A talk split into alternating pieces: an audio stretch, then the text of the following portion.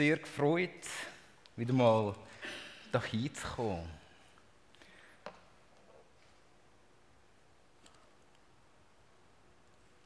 Und ich habe mich sehr gefreut im Austausch mit Martin. Habe ich ihn gefragt, über was soll ich predigen heute Morgen? Und äh, im Normalfall war meine Erwart äh, Erfahrung mit dem Martin, dass er immer gesagt hat, ähm, du kannst schauen, über was du predigen willst. Aber es verändern sich Sachen und so ähm, hat mir der Martin einen Vorschlag gemacht.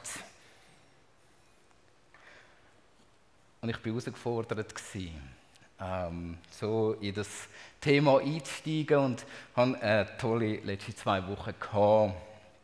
Und ich hoffe, ähm, dass es heute Morgen euer Sommer wird, ähm, ja, die Sonne strahlen lassen wird in eurem Sommer, ähm, könnte man sagen. Ähm, dass es euch berührt und bewegt.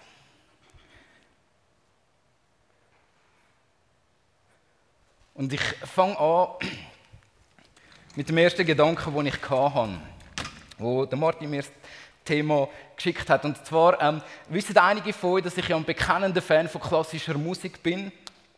Und ähm, von, ich habe gerne alte Sachen. Und das Spannende wird da dabei, ähm, wenn man den Johann Sebastian Bach anschaut ähm, und seine grossen Werke, die er geschrieben hat, ähm, da gibt es ja eigentlich eine ganze Wissenschaft über Unterschriften. Und er hat jedes von seinen Werken folgendermaßen unterschrieben.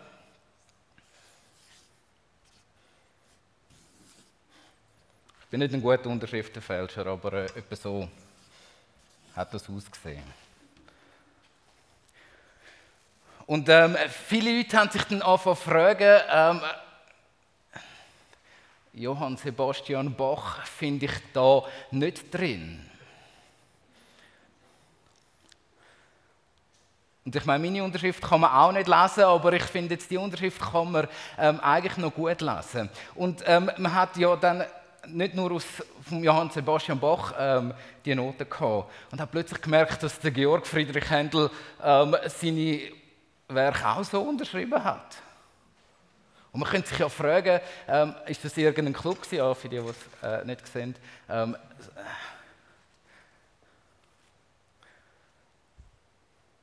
und es ist eine simple Aussage. Und ich bin ja ähm, wirklich, also in alten Sprachen ganz schlecht und Latinisch habe ich nie gehabt. Aber es ist ein latinischer Satz, es ist nicht einmal ein ganzer Satz, aber er bedeutet ganz einfach Soli Deo Gloria. Ähm, was so viel heißt, allein Gott die Ehre. Und das ist etwas, wo, mich tief beeindruckt, dass ähm, Superstars von vor 400 Jahren ähm, nicht Fan davon sind, ähm, ihre Bilder überall auf allen Bildschirmen zu sehen oder auf Instagram oder irgendjemand. Und dass sogar der kleine Teil, wo sie in der Öffentlichkeit, abgesehen von ihren Konzert wahrgenommen worden sind, nämlich in ihren Werken, die geblieben sind, mit dem Satz unterschrieben, allein Gott sagt er, für was da passiert ist, zeigt ein gesundes Verhältnis von ihren Gaben, die sie haben, zu ihren Werken, die sie geschaffen haben.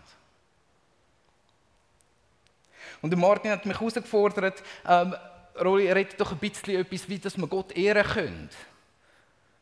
Als Gemeinde, im Alltag oder an verschiedenen Orten. Und als ich so darüber nachgedacht habe, habe ich äh, denkt, genau, ziemlich genau vor zehn Jahren habe ich mit meinem Theologiestudium angefangen und das erste Buch, äh, das ich mir halt zutun war Sonnenschinken. Ähm, und äh, mit einem Titel, den ich zu dieser Zeit wirklich nicht verstanden habe, da heißt es drauf Schriften zu Ökumene und Bekenntnis, Band 2, Ökumenische Dogmatik. Also ähm, Theologen haben die Gabe, um ähm, sich nicht kurz fassen zum extrem unansprechende ähm, Titelbilder zu machen und ähm, Titel zu schreiben, wo man schon nicht versteht. Also, ähm, wenn man so muss das Studium starten, ähm, ich weiß nicht, man hat keine Lust drauf. Und äh, weil wir haben unsere erste Semesterarbeit über einen Text daraus schreiben, ähm, habe ich dann trotzdem, trotz allem, das Buch, das übrigens über 80 Franken kostet, also Preise sind ja auch nicht okay von diesen theologischen Büchern, habe ich angefangen, ähm, das Buch zu lesen. Und ich bin froh, Sie haben es nicht ganz von Anfang an lesen und wir müssen über das Kapitel daraus schreiben. Ähm, das Kapitel hat den ähm, sagenumwobene, schöne klingende Namen gehabt. Gottes Erkenntnis und Lehre von Gott, finde ich schön. Und dann die Grundformen der theologischen Aussage. Und meine Lieben, ich finde es so schön, dass etwas, was so unansprechend war im, im Start, mich begleitet. Und mein erster Gedanke ähm, so im ganzen Thema von wie ehren wir Gott ist wirklich zurück an das Buch gewesen. Und äh, der Edmund Schlink, ähm, das ist nicht mal ein, ein, super bekannter Theologe, aber er hat unglaublich da drin etwas geschrieben über was es heißt, Gott zu ehren. Und er hat das ähm, so schön definiert, er hat gesagt, Gott zu ehren ist als allererstes Gottes Herrlichkeit Raum schaffen.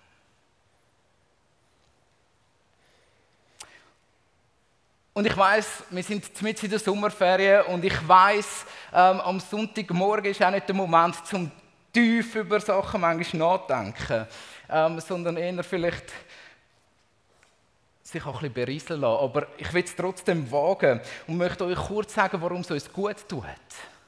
Zuerst mal darüber nachzudenken, was es denn wirklich heißt, Gott Ehr zu geben. Gott anzubeten. Was heißt es denn wirklich, Raum für Herrlichkeit von Gott zu schaffen? Und ich mache euch jetzt ein mutiges Versprechen. Und ähm, falls ich es nicht halten kann, bin ich ja ähm, wieder weg. ähm, aber ich glaube, wenn wir ein bisschen etwas verstanden haben von dem, was, was es heisst, die Herrlichkeit Gottes in unser Leben hineinzulassen, Gott anzubeten, wenn wir auch ein bisschen von dieser ähm, zutiefst darliegenden Theorie verstanden haben, ähm, das macht etwas mit einem. Ich möchte euch ähm, da in kurze vier Punkte hineinbringen. Erstens, wenn man Gott arbeitet, dann passiert das allererst und das ist, wir anerkennen seine Wirklichkeit. Das mag ein bisschen plump tönen, das im Gottesdienst zu sagen. Aber wenn ich mein Leben anschaue und meinen Alltag anschaue, ähm, von morgen früh bis zum Abend spät, dann bin ich nicht sicher, ob ich tatsächlich so lebe, ob es einen Gott gibt oder nicht. Und darum ist Gott anzubeten als allererstes zu anerkennen, dass er Wirklichkeit ist. Dass da in der unsichtbaren Welt etwas um uns herum ist, wo größer ist. Gott sei Dank größer als wir Menschen. Und wir anerkennen nicht nur, dass es Gott gibt, sondern auch, wer Gott ist. Und das ist der zweite Punkt. Neben dem, dass wir sagen, Gott ist Wirklichkeit. Ein, ein plumper Satz. Aber denkt mal darüber nach, was für ein extremer Unterschied das es macht, ob jemand in seinem Leben sagt, Gott ist Wirklichkeit oder Gott ist es nicht. Und ich beobachte bei ganz vielen Christen, auch im Moment habe ich mit vielen ähm, Menschen zu tun, die, die Glauben, äh, zwar im Glauben aufgewachsen sind, aber, aber im Glauben kritisch geworden sind. Kommt die Frage immer und immer wieder ich bin gar nicht ganz sicher, wie ich jetzt mit dem Gott umgehe. Ob es den Gott wirklich gibt, wenn es Gott wirklich gibt, die grossen Fragen werden ja so eingeleitet. Und Anbetung macht das Gegenteil. Und es, es sagt einfach, Gott gibt es wirklich. Das ist der Start in der Anbetung. Gott gibt es und er ist Gott. Anerkennung von Gottes Wirklichkeit als ganz ein einfacher Schritt in die Anbetung von Gott hinein. Und da ist kein Hauch Zweifel dabei. In dem Moment, wo wir in den Raum von Gottes Herrlichkeit eintreten. Das Zweite ist, wir beten Gott an, für wer er ist. Also zuerst anerkennen wir, dass, er Gott, dass es Gott gibt Und das Zweite ist, wir anerkennen, wer er ist. Ähm, eines meiner Lieblingslieder ähm, in, der, in meiner Teenie-Zeit war, ähm, dort hat geheißen, ich, ähm, Gott ist Gott und ich bin es nicht. Ähm, und, und das klingt eigentlich nach einem simplen Satz. Äh, heute ein Haufen simple Sätze, die extrem viel bedeuten, darum muss man ja so dicke Bücher schreiben. Ähm, hat man bei Gott abgeschaut. und ähm, wenn plötzlich klar wird, dass Gott nicht nur in der Beziehung zu mir existiert. Gott ist nicht ähm, wie 8 Milliarden Menschen, die irgendwie einfach da sind, aber eigentlich nichts mit mir zu tun haben aber er ist auch das. Auch wenn Gott Beziehung ist. Und heute Morgen erlaubt mir, dass ich, ich, ich rede wirklich über die Ehre von Gott und wie dass wir Gott Ehre geben. Damit decke ich nicht die ganze Beziehung, die wir mit Gott haben, ab. Also, also erlaubt mir, dass wir heute ganz, ganz fokussiert über Gott Ehre nachdenken. Das ist nicht unsere ganze Beziehung, sind auch nicht alle unsere Lieder, die wir singen, müssen nachher nach dem Schema laufen. Versteht mich richtig? Aber wenn man Gott arbeitet, dann glaube ich, ist da Wichtigkeit drin. Es geht nicht mehr um mich. Wenn wir sagen, wer Gott ist, dann ist Gott lang vor mir gewesen. Und je nach Theologie wird Gott auch noch lang sein, ähm, nachdem ich nicht mehr auf der Erde zumindest bin. Gott ist ein Gott von Ewigkeit zu Ewigkeit. Er ist herrlich, er ist groß.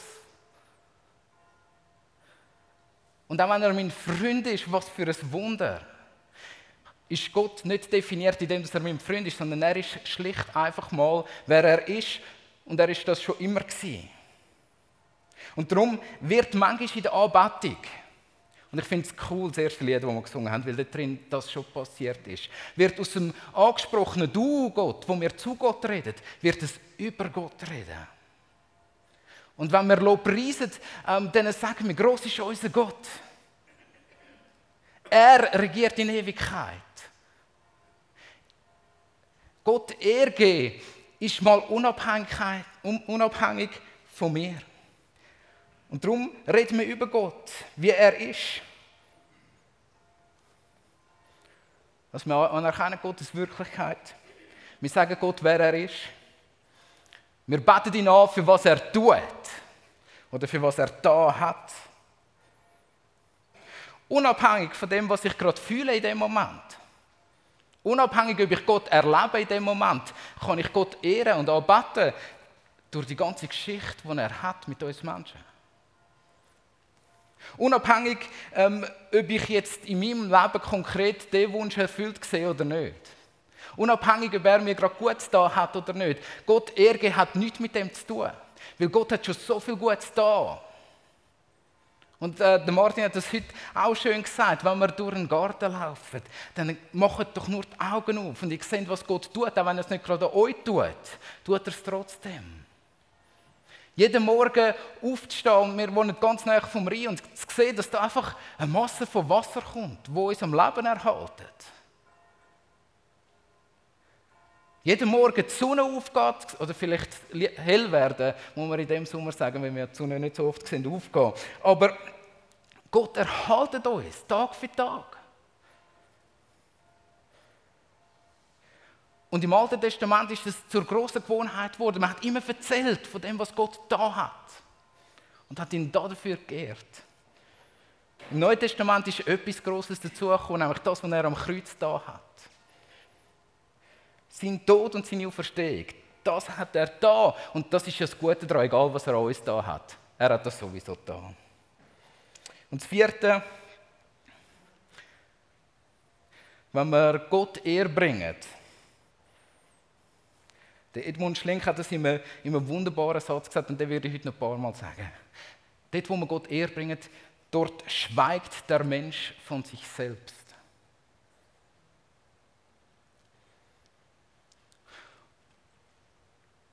Und wir haben eine Phase von Liedern in der, in der Kirchenliedergeschichte, ähm, wo, wo ganz viele Lieder waren, die beschrieben haben, was wir tun. Ich stehe vor dir, ich will dir eher geben. Aber wenn wir jetzt mal ganz gemein und hart anschauen, dann ist das nicht Anbetung, sondern dort reden wir von uns. Wenn man Gott arbeitet, schwickt der Mensch von sich selber. Und das ist, meine Liebe, heute Morgen das Provokativste, wo, ähm, wo ich euch sagen kann. Ähm, da werden wir uns noch ein bisschen reinsteigern jetzt. Aber das ist das, was provoziert an Gott. Das ist das, was provoziert. Im positivsten Sinne. Es ruft Leute aus ihrer Deckung raus. Ähm, halt, halt, halt, wo bleibt denn ich? Und wenn wir über Gott anbeten reden, dann ist die Frage nicht zentral, nicht wichtig. Behaltet das mal im Hinterkopf, der Satz, in der Ehrerbringung Gottes schweigt der Mensch von sich selbst. Man redet über Gott.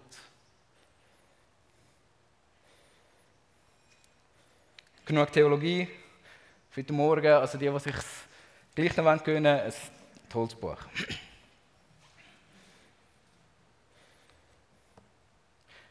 Ein bisschen aus der Bibel. Wenn wir die Bibel anschauen, ähm, dann ist es wunderbar, dass man in der Ehre von Gott, dass die startet am Anfang und aufhört am Ende. Und so begegnet uns in den ersten zwei, drei Versen der Bibel am Anfang, hat Gott die Welt geschaffen. Und Gott ist gsi. Und das beschreibt uns eines der Geheimnisse, ähm, wo keine Wissenschaft bis heute, auch die exakten Wissenschaften, wie man es im Moment oft in den Zeitungen lesen, nicht kann beantworten kann. Wo kommt Gott denn her? Wir preisen Gott als einen Gott, der schon ewig war. Und die letzte Seite der Bibel macht uns ähm, das bewusst, dass es auch der Gott ist, der in Ewigkeit wird herrschen. Wir beten an einen Gott, der vor allem war. Klammer auf, auch vor mir, vor dir. Klammer zu. Und ein Gott, der wird regieren bis in alle Ewigkeit. Wir können uns das nicht vorstellen und in dem Moment müssen wir schon schwiegen von uns selber, weil uns das total überfordert. Wir können uns das in keiner Art und Weise vorstellen. Und schon nur darüber zu reden, ist absurd. Und es überfordert mich total. Aber dort fängt auch Bettung an. Dass wir anerkennen, dass Gott vor allem war und bis sie alles wird gehen. Ich lade euch ein, eure Augen mal zuzumachen und ich lese einen wunderbaren Text aus Jesaja 40, ab Vers 12, wo Gott arbeitet. Wer misst die Wasser mit der zerhohlen Hand? Und wer bestimmt des Himmels Weite mit der Spanne und fasst den Staub der Erde mit dem Maß und wiegt die Berge mit dem Gewicht und die Hügel mit einer Waage? Wer bestimmt den Geist des Herrn? Und welcher Ratgeber unterweist ihn? Wen fragt er um Rat, der ihm Einsicht gebe und lehre ihn den Weg des Rechts, lehre ihn Erkenntnis und weise ihm des Weges, Weg des Verstandes? Siehe, die Völker sind geachtet wie ein Tropfen am Eimer und wie ein Sandkorn auf der Waage. Siehe, die Inseln sind wie ein Stäublein. Der Libanon wäre zu wenig zum Feuer und seine Tiere wären zu wenig zum Brandopfer. Alle Völker sind vor ihm wie nichts und gelten ihm als nichtig und eitel. Mit wem wollt ihr den Herrn Gott vergleichen? Oder was für ein Abbild wollt ihr von ihm machen? Der Meister, der gießt ein Bild und der Goldschmied vergoldet es und macht silberne Ketten daran. Wer aber zu arm ist für eine solche Gabe der Welt, ein Holz, das nicht fault und sucht einen klugen Meister dazu, ein Bild zu fertigen, das nicht wackelt. Wisst ihr es denn nicht? Hört ihr es denn nicht? Ist euch nicht von Anfang an verkündigt? Habt ihr es nicht gelernt von Anbeginn der Erde? Er, Gott, thront über dem Kreis der Erde. Und die, die darauf wohnen, sind wie Heuschrecken. Er spannt den Himmel aus wie ein Schleier und breitet ihn aus wie ein Zelt, in dem man wohnt. Er gibt die Fürsten preis, dass sie nichts sind, und die Richter auf Erden macht er zunichte. Kaum sind sie gepflanzt, kaum sind sie gesät, kaum wurzelt ihr Stamm in der Erde, da bläst er sie an, dass sie verdorren und ein Wirbelsturm führt sie weg wie Spreu. Mit wem wollt ihr mich also vergleichen? spricht der Heilige. Hebt eure Augen in die Höhe und seht, wer hat all dies geschaffen? Er führt ihr Heer vollzählig heraus und ruft sie alle mit Namen. Seine Macht und seine starke Kraft ist so groß, dass nichts, nicht eins von ihnen fehlt. Warum sprichst du denn, Jakob, und du, Israel, mein Weg ist dem Herrn verborgen und mein Recht geht an meinem Gott vorüber? Weißt du nicht? Hast du es nicht gehört? Der Herr, der ewige Gott, der die Enden der Erden geschaffen hat, wird nicht müde noch matt sein, und sein Verstand ist unerforschlich.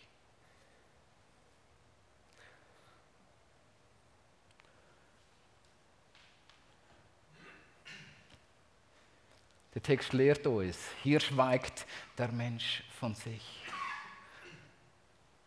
Es ist nicht der einzige Text in der Bibel und es sind nicht die einzigen Texte. Aber wenn es darum geht, Gott Ehre zu geben, dann schwiegt der Mensch. Und wenn ich so einen Text höre, ähm, dann erfüllt mich das mit Ehrfurcht vor dem Herr und dem Gott, der alles geschaffen hat. Ich halte ein bisschen Stille aus und begegne dem Text und überlege mir, was heißt er denn wirklich? meine, wie krass ist denn das? Und als letztes, ich anerkenne, bei solchen Texten, ich anerkenne, dass der Text mir über Gott berichtet. Und ich sage Ja dazu und stimme mit ein. Und ich finde es faszinierend in der ganzen Geschichte vom jüdischen Volk, dass genau da drin ein Geheimnis liegt, wie dass sie Gott haben können treu bleiben also man, man, kann ja das wirklich fragen, also gut, sie sind ja Gott nicht immer treu geblieben. Das äh, wollen wir da nicht idealistisch ähm, ver verklären. Aber, aber warum haben es die Juden geschafft, trotz vielem Leid, wo sie durch ihre ganze Geschichte, nicht nur im letzten Jahrhundert, aber ganz speziell auch im letzten Jahrhundert, mit, äh, mit allen Menschen rundherum erlebt haben? Indem sie Gott der gegeben haben und gesagt, der Gott ist größer. Er hat sie in der Hand. Und wenn er jetzt uns Gefühl nicht gerade in der Hand hat, bleibt er trotzdem Gott. Sie haben das sehr ernst genommen, was der Mose ihnen schon gesagt hat. Ganz weiter von einer Generation zu der nächsten. Der, der Jesaja-Text erinnert daran. Haben Sie es nicht schon gehört? Schon immer. Es ist Gott, wo Gott wo waltet. Er ist, er tut Großes, er tut das Richtige. Und gerade in dem kurzen Moment vom mich selber loslassen da drin, entsteht eine wunderbare Verbindung zu dem Herr, der Himmel und Erde geschaffen hat. Der, der die Heerscharen vom Himmel ruft, jeden Stern beim Namen kennt, wie so es da berichtet worden ist. Gott sei alle Ehre da drin neutestamentlichen Text. Wir reden vom ersten Worship-Lied, das es gibt. Ähm, viele Forscher haben ähm, das so herausgefunden, dass, dass, dass der Paulus darin einfach ein Lied zitiert, wo wahrscheinlich die erste Gemeinde gesungen hat miteinander. Ähm, ist ein bisschen komplizierter Text, aber der Wahnsinn. Aus Philipper 2, ab Vers 6. Er, der in göttlicher Gestalt war, hielt es nicht für einen Raub, Gott gleich zu sein sondern er entäußerte sich selbst und nahm Knechtsgestalt an und ward den Menschen gleich und der Erscheinung nach als Mensch erkannt. Er erniedrigte sich selbst und ward gehorsam bis zum Tod, ja zum Tod am Kreuz. Und darum hat ihn Gott auch erhöht und ihm den Namen über alle Namen gegeben. Dass in dem Namen Jesus sich beugen sollen alle derer Knie, die im Himmel und auf Erde und unter der Erde sind und alle Zungen bekennen sollen, dass Jesus Christus der Herr ist, zur Ehre Gottes des Vaters. Im Neuen Testament kommt zum Lob immer wieder das zum Vorschein. Was hat Jesus da für uns? Was für ein Moment. Und jetzt habe ich mich gerade verhaspelt in dieser Formulierung. Was hat Jesus da für uns? Selbst wenn Jesus nicht für mich da hätte, er hätte es trotzdem da. Und schon nur das ist anbetungswürdig. Ich kann mal mich weglassen da drin. Und kann staunen darüber, ähm, wenn ich der Leidensgeschichte von Jesus folge und Jesus sagt, nicht mein Wille geschieht, sondern dein Wille soll geschehen. Für das ehre ich Gott. Und das ist das Besondere ähm, an der Ehre, wo wir Jesus kennt. Dass wir dort drin sehen, wie er Gott verherrlicht hat mit jedem Schritt, den er auf dieser Erde gemacht hat. Obwohl er ganz Mensch war. Und in dem simplen Satz im Garten Gethsemane, wo er gesagt hat, dein Wille soll geschehen und nicht meine, Vater im Himmel. Dort ist er vollkommen geworden. Da schwiegt der Mensch von sich selber. Ein bisschen Alltag. Ich habe gezeichnet für euch heute Morgen.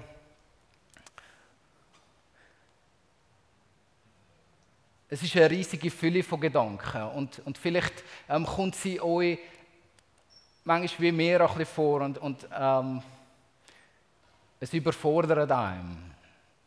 Und man denkt, was mache ich jetzt mit dem Ganzen?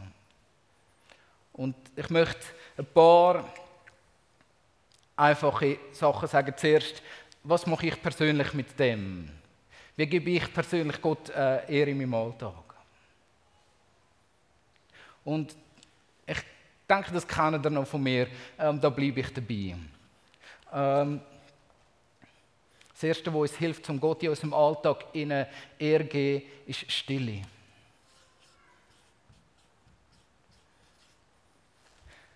wenn wir still sind, einen Moment ruhig werden. Ich habe letztens ein tolles Zitat gelesen von einem alten Wüstenvater von München, die sich in die Wüste zurückgezogen haben. Und der hat gesagt, in der Stille begegnet uns alles, was wichtig ist. Und alles, was nicht wichtig ist, fällt weg mit der Zeit. Übt es ein. Ähm, ich bin Vater, ich bin in zwei Jobs drin, ähm, ich habe zeitintensive Hobbys und trotzdem zwinge ich mich, dass ich mir einen Moment von der Stille nehme. Moment, wo ich innehalte, anhalte, aussteige und vielleicht wie Martin durch den Garten laufen oder in die Berge gehen oder simpel und einfach meine Augen schließen. Und dem Gott, wo Himmel und Erde ist, begegnen und staunen kann über ihn. In der Stille inne, ähm, dort begegnet uns der Gott von Himmel und Erde. Und das Zweite, wo wir regelmäßig uns angewöhnen können im Alltag, und das ist vermutlich auch das, das ist Anerkennung. Ähm, genau von dem, dass Gott Gott ist und ich nicht.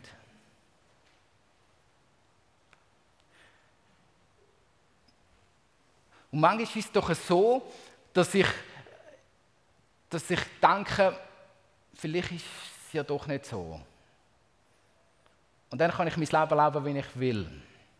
Aber die zwei Sachen, anerkennen, dass Gott eben der Gott ist, der alles gemacht hat, wo alles im Griff hat, wo die ganze Kontrolle hat. Wenn ich das anerkenne, das Geheimnis für uns alle, dann werden wir krisenresistent.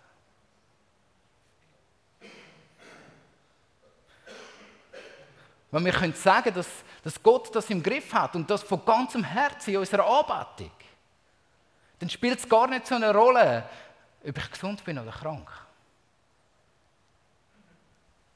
Es spielt gar nicht so eine Rolle, ob ich Gott erlebe in dem Moment oder nicht. Weil ich anerkenne seine Wirklichkeit, jetzt egal, ob, ob, ob ich sie ganz persönlich in meinem Leben ähm, empfinde oder nicht. Und schaut, das klingt simpel oder sehr krampfhaft. Aber ich glaube, die größte Freiheit überhaupt liegt da drin.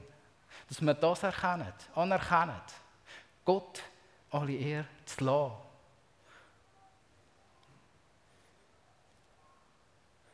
Wenn wir anfangen schwiegen von uns selber und über Gott reden, da wächst Glaube. Da wächst Ehrfurcht. Da wächst Liebe zu dem Gott. Passiert ein Haufen Wunder, wenn er nur die zwei Sachen. Ich, man könnte da noch viel darüber sagen, auch was für Texte uns gut würden tun, dann in dieser Stille zu lesen oder was für Sachen. Aber, aber mehr müssen wir gar nicht dazu sagen. Ähm, werdet still, haltet ein, gebt Gott den Raum. Und wenn Gott den Raum einnimmt, dann anerkennt, dass er Wirklichkeit ist.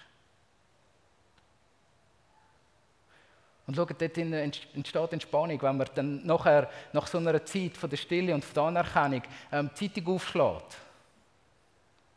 Überflutung China, Überflutung Europa, Coronavirus da, ähm, Impfgegner da, Impfbefürworter da. Ähm,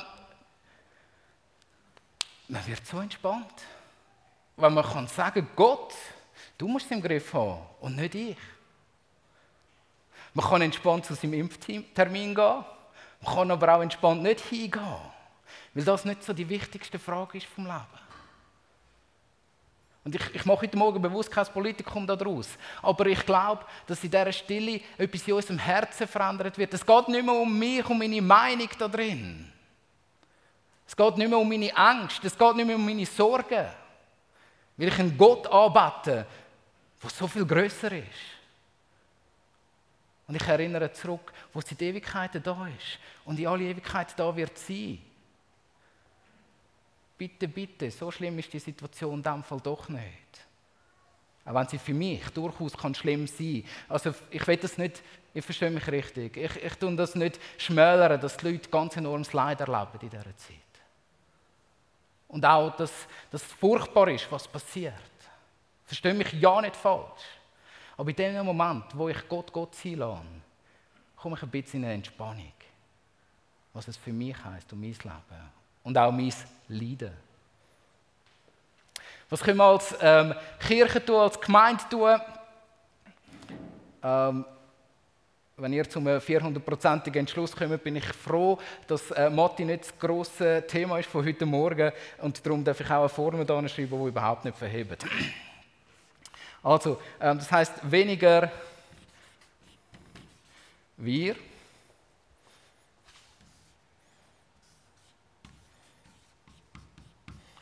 mehr Gott. Relativ simpel. Man kann nämlich den Satz auch auf Gemeinde anwenden. Dort, wo eine Gemeinde Gott ehrt, dort schwiegt sie von sich selber.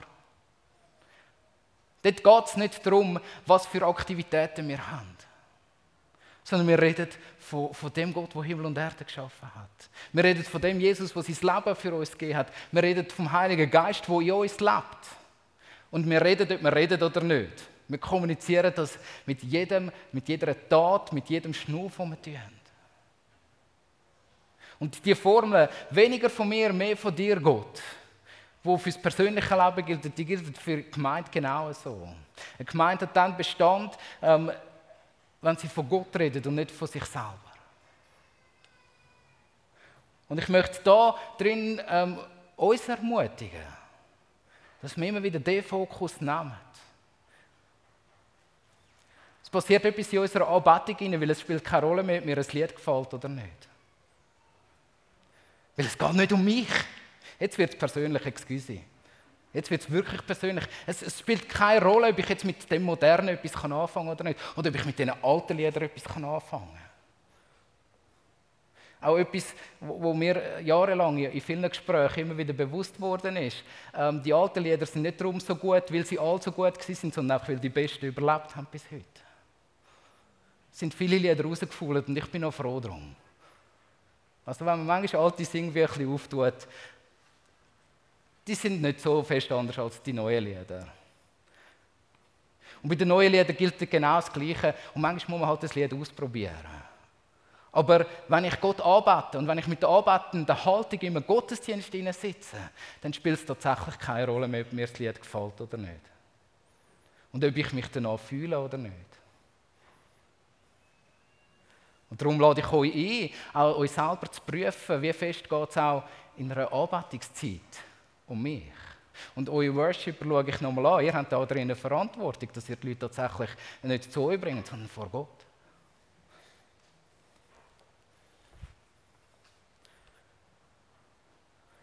Was bedeutet es für unser Leben in Bezug zu unserer Umwelt oder zu der Welt, wo wir drin leben? Das Erste, das habe ich vorher schon ein bisschen genommen, das ist Gelassenheit.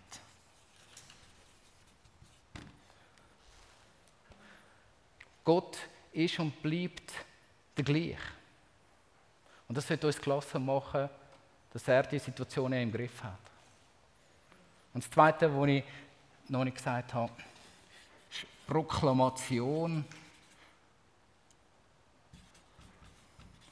Das ist, wir müssen immer wieder von dem Gott reden. Wenn wir das mit Worten oder mit unserem Leben, das spielt nicht so eine Rolle. Aber wir müssen immer wieder ausrufen in die Welt hinein, was der Gott alles Gutes tut. Gerade in einer Zeit, wo der Mensch sich mehr und mehr zum Zentrum macht, haben wir als Christen da drin ganz, ganz wichtige Rolle, zum Ausrufen in die Welt und zu sagen, hey, halt. Es gibt einen Gott, wo wir uns unterordnen sollten. Er ist der, der die Welt im Griff hat. Er ist der, der wo, wo, wo unser Leben im Griff hat. Also bitte, bitte, bitte, liebe Welt, ordnet euch dem mehr unter.